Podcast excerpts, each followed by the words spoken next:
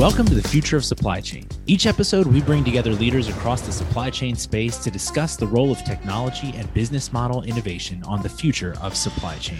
The Future of Supply Chain podcast is presented by Dynamo. Dynamo is a pre-seed and seed stage supply chain investor. To learn more about Dynamo and this show, head over to www.dynamo.vc/podcasts or subscribe on the platform of your choice. Now let's get into the show. Here's our host, Santosh Sankar.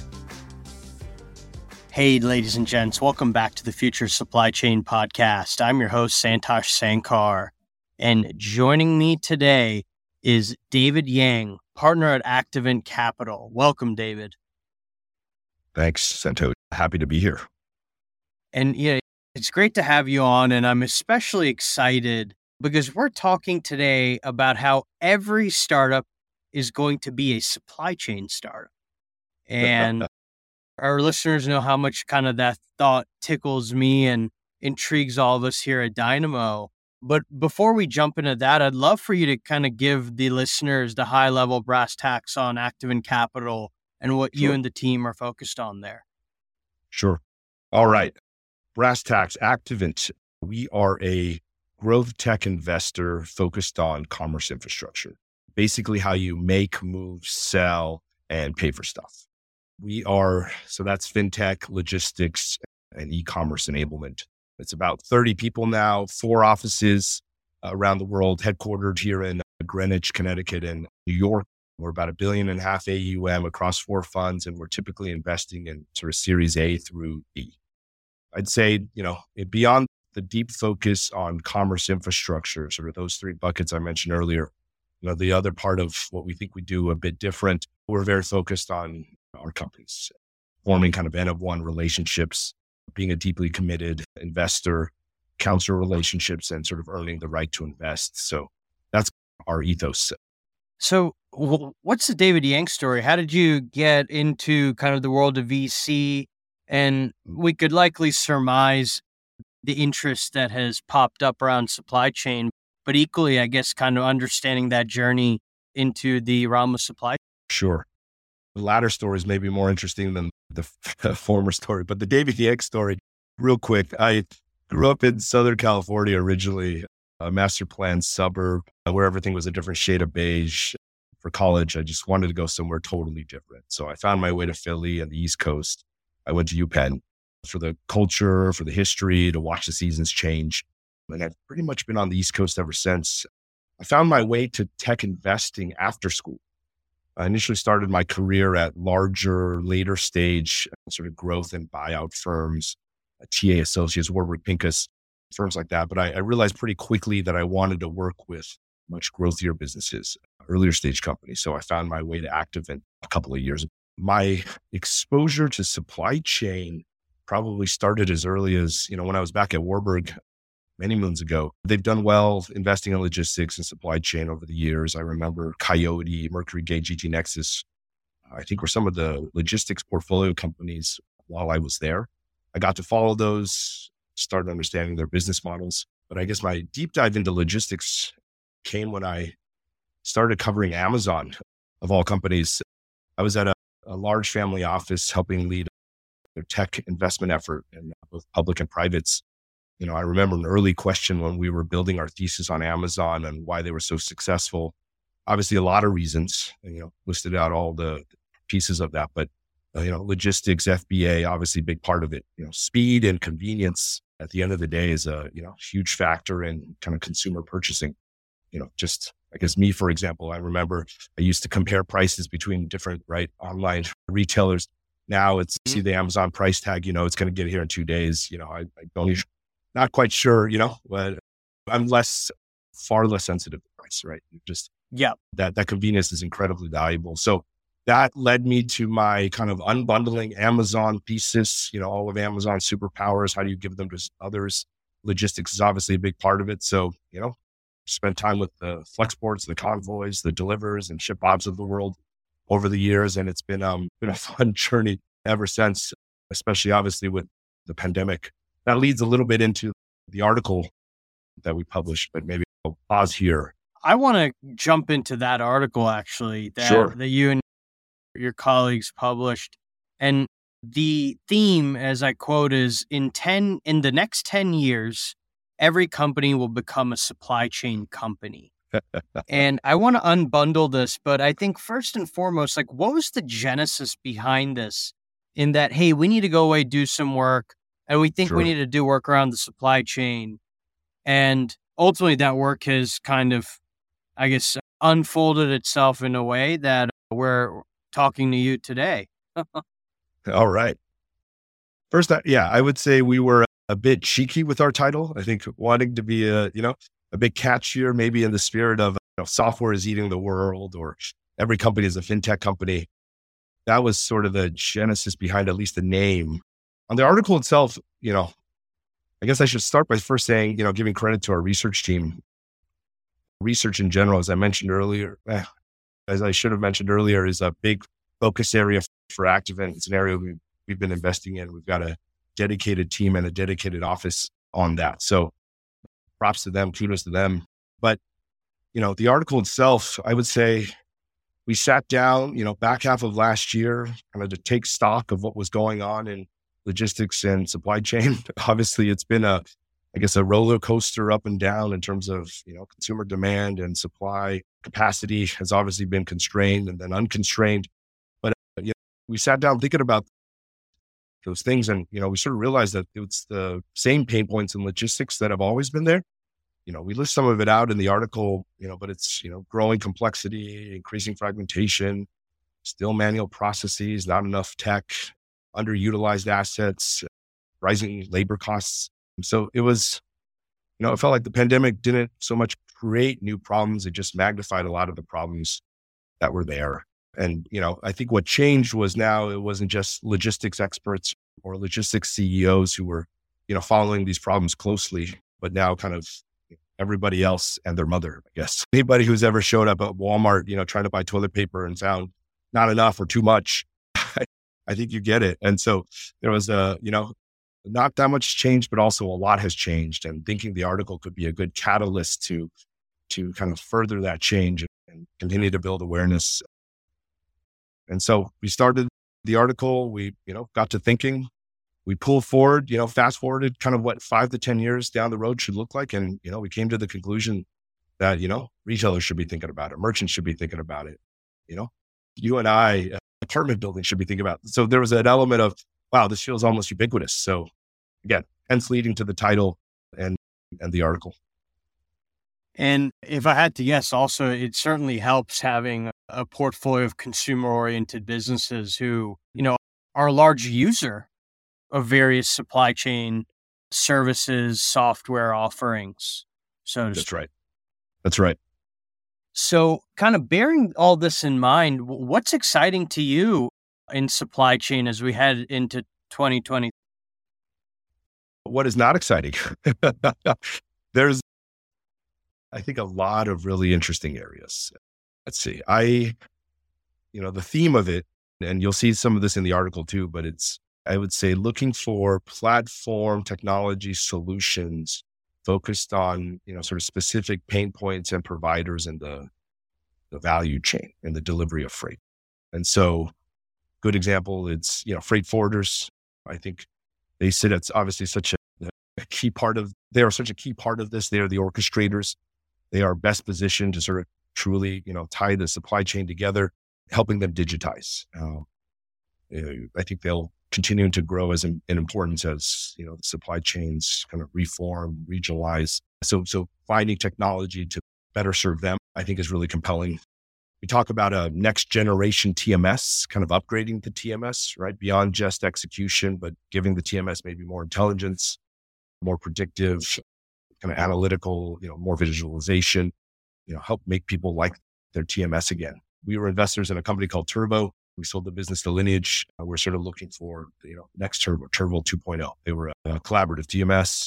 I'd say third, maybe last mile, as the world moves to expecting things and faster, the last mile is still the most expensive part of that chain. And there's, I think, more that can be done, kind of enabling that, powering that, optimizing that. And maybe lastly, and this is, because we straddle commerce infrastructure, Activant, as I mentioned earlier, but I think payments, and fintech in general, financial services in general, there is still a big opportunity. Set aside logistics, just look at fintech land. And all this money has been spent building up fintech infrastructure over the last, 5 years, 7 years. There might be a culling to come there, but that infrastructure, I think, could be put to good use, could be maybe more verticalized, powering interesting programs for logistics companies, give logistics businesses, which generally can be lower margin, let's say, additional higher margin revenue. So Flexport may be a good example of that, but that's, I think, an interesting area we're spending time on as well. So a lot, but those are probably four-ish, five-ish that come to mind. Got it. And I want to kind of chat about last mile here that you mentioned. And a few years ago, I wrote this blog post and I kind of went out and had a chat with a bunch of people. And I was very publicly skeptical and down on last mile. And I guess in the last few months, leaned into one of our kind of core sayings here at Dynamo, you need to have strong opinions, but keep them loosely held, right? And, mm-hmm. and be open to kind of changing them as you see data, anecdotes. So I've been kind of retesting that, revisiting that. I'd be curious kind of, how do you think about last mile and unit economics and the difficulties around scaling that? Because you do sit at a different part of the capital spectrum from Dynamo. Sure. So I'd be curious your point of view on this. Yeah, it's a great question. First, I guess I'd say maybe more generally, I guess I'm a fundamental believer that, things will, need to get to folks sooner or faster. The world is evolving to that, right? Amazon took us from, 2 weeks to 2 days. And I do think the world is moving towards, same day, 2 hours. There will be a place for that. Now, maybe the timing may take a little longer than we think, but I think the pandemic gave us maybe a little preview of there is, I think, consumer demand for that. You see consumers, reorder or more loyal, order more if it, can be fulfilled sooner, quicker, more conveniently. So I think that longer term trend of quicker, faster is here to stay. And that's obviously where I think a lot of last mile kind of investment has been focused on, getting things to folks sooner. I would say the asset heavier companies doing last mile. So you alluded to unit economics. I think it will be a bit of a low period, maybe the best way to describe it. The cheap money of the last, 10 plus years that fueled the DoorDashes and Ubers of the world, that will be probably turned off for a while. For those businesses, I think it's, it's time to take, if not already, right, a hard look at really finding the profitable unit or the potentially profitable, right? Maybe rearranging or scaling to that. So that's maybe a city, a country, maybe it's a few neighborhoods, depending a little bit about the markets. And I think you need to sort of adjust, accordingly, right? You need to cut burn, you need to reach that profitability. And I do think, there are still many models in last mile that I think could work with that right amount of sort of discipline in terms of finding the profitable unit, weathering the storm. You will get, over time to that, I think, size and density and volume to make it work. But I would say, that's one piece of last mile, right? There's also more asset light models that, can, I think, still be quite interesting in times like this.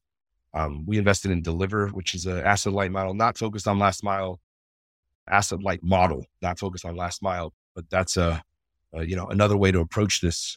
There are also folks sort of selling the software, the enabling tools for last mile to optimize and improve that I think is, again, well worth spending time on in a time like this. Again, with the view that, the world is going to move to faster, sooner, and last mile will only continue to grow in importance. So still a believer that there's a lot of opportunity in last mile, but it'll take some time. And, kind of stepping forward here, what would you tell, an executive at a legacy corporation about how they should consider allocating supply chain tech dollars this year? Have you any opinions on that? Maybe I'd go back to our cheeky title. Every company will be a logistics business. Every company is moving into logistics, thinking about logistics. Supply chain has been front and center. So maybe the advice would be, you know, it might be tough, but it feels like now is the time to you know, now is not the time to stop investing. You know, there's an element of striking while the iron is hot, while, you know, these issues are front and center in boardrooms. So one, I would say that, you know, keep investing, even though things might be tough. I feel like there's a bit, you know, back to business as usual, right? There was a mad rush for capacity through the ups and downs of the pandemic.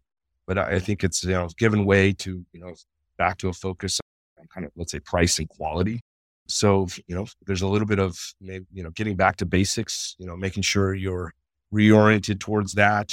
I would say as part of that too, it's probably worth revisiting your kind of core tech and platforms. You know, perhaps it's time for an upgrade in your TMS. So there's a little bit kind of get back to the basics, revisit what you're doing, make sure you're maybe geared and ready for hopefully a more certain environment, or at least a less uncertain environment.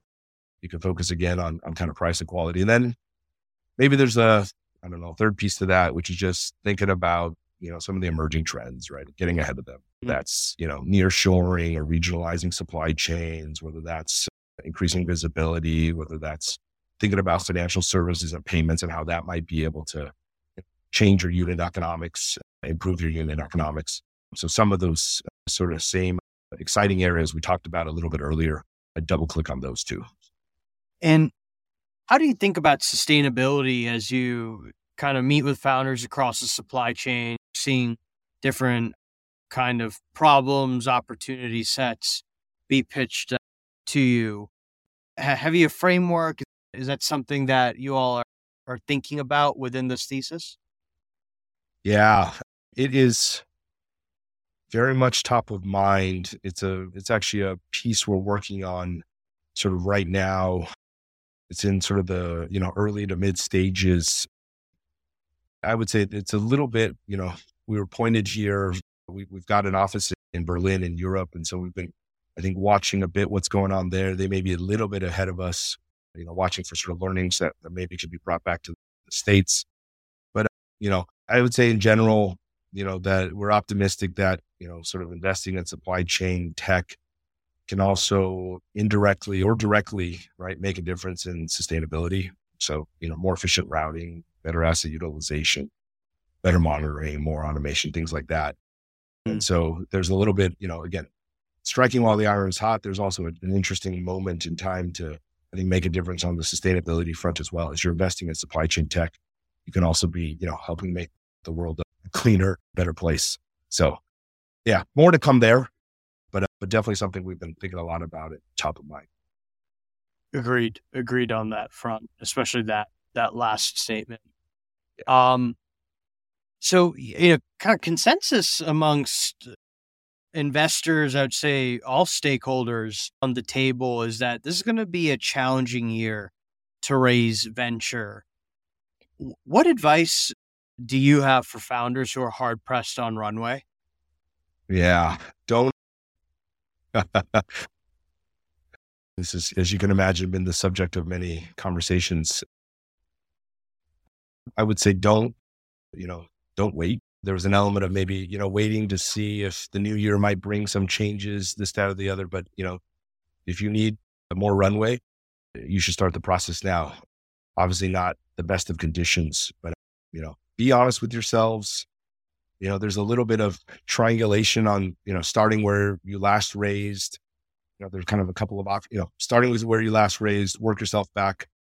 Can you keep growing and at the same burn kind of get to size and shape to raise your next round in the new kind of valuation environment? You know, if yes, you know, that's great. If not, you know, there's an element, maybe door number two, where you need to cut burn to reach break even, to reach the next round. You know, hopefully you're in that bucket at least. But then there's also the third bucket, right, where sort of maybe don't quite see a path towards that next viable raise. And I would say you need to have some hard conversations now. And that's where, you know, again, being honest with yourself, don't wait to raise, just, I think, get out there and do what it takes to ensure the survival of your business. So there's a little bit of that internal calculus and being honest with yourselves. And, you know, have you had the conversations, or are you seeing kind of part and parcel with this realization, hey, you're hard pressed on runway, you have to make some hard decisions, that might actually create a wave of M&A that can kind of pulling on a prior thread, help these legacy corporates become more supply chain native and have a competency around that? Yes. Yes. I'm really glad you brought that up. 100%. I was just at a journalist lunch with a Bloomberg reporter who spends time on M&A deals. And it does feel like there are, I think there's an interesting setup for M&A. Obviously, let's say the big guys in general, and maybe it's tech or maybe it's logistics or strategics, it does feel like there's a good amount of cash, maybe stored and socked away from a 10-year bull market. And obviously the run in the pandemic, I think that, bodes well. And then pair that up with, earlier stage companies who may or may not be able to raise fairly or unfairly, I guess, but just given the environment, I think that's it's a really interesting way to see your way forward. So I think M&A is definitely something everybody should be sort of thinking about, probably have a strategy for, and who knows? Hopefully, maybe you don't have to use it. Hopefully you don't have to use it, but I think always good to have it. Yeah. So we're going to wrap up here on a more fun note, but I'd be curious, David, what's your favorite daily ritual? Oh, that's a good one. Let me try this one. I don't know how this might sink, but I've got 3 boys, young boys. Every night I tell them a bedtime story. I think at least 4 of them, or they protest, they won't go to bed.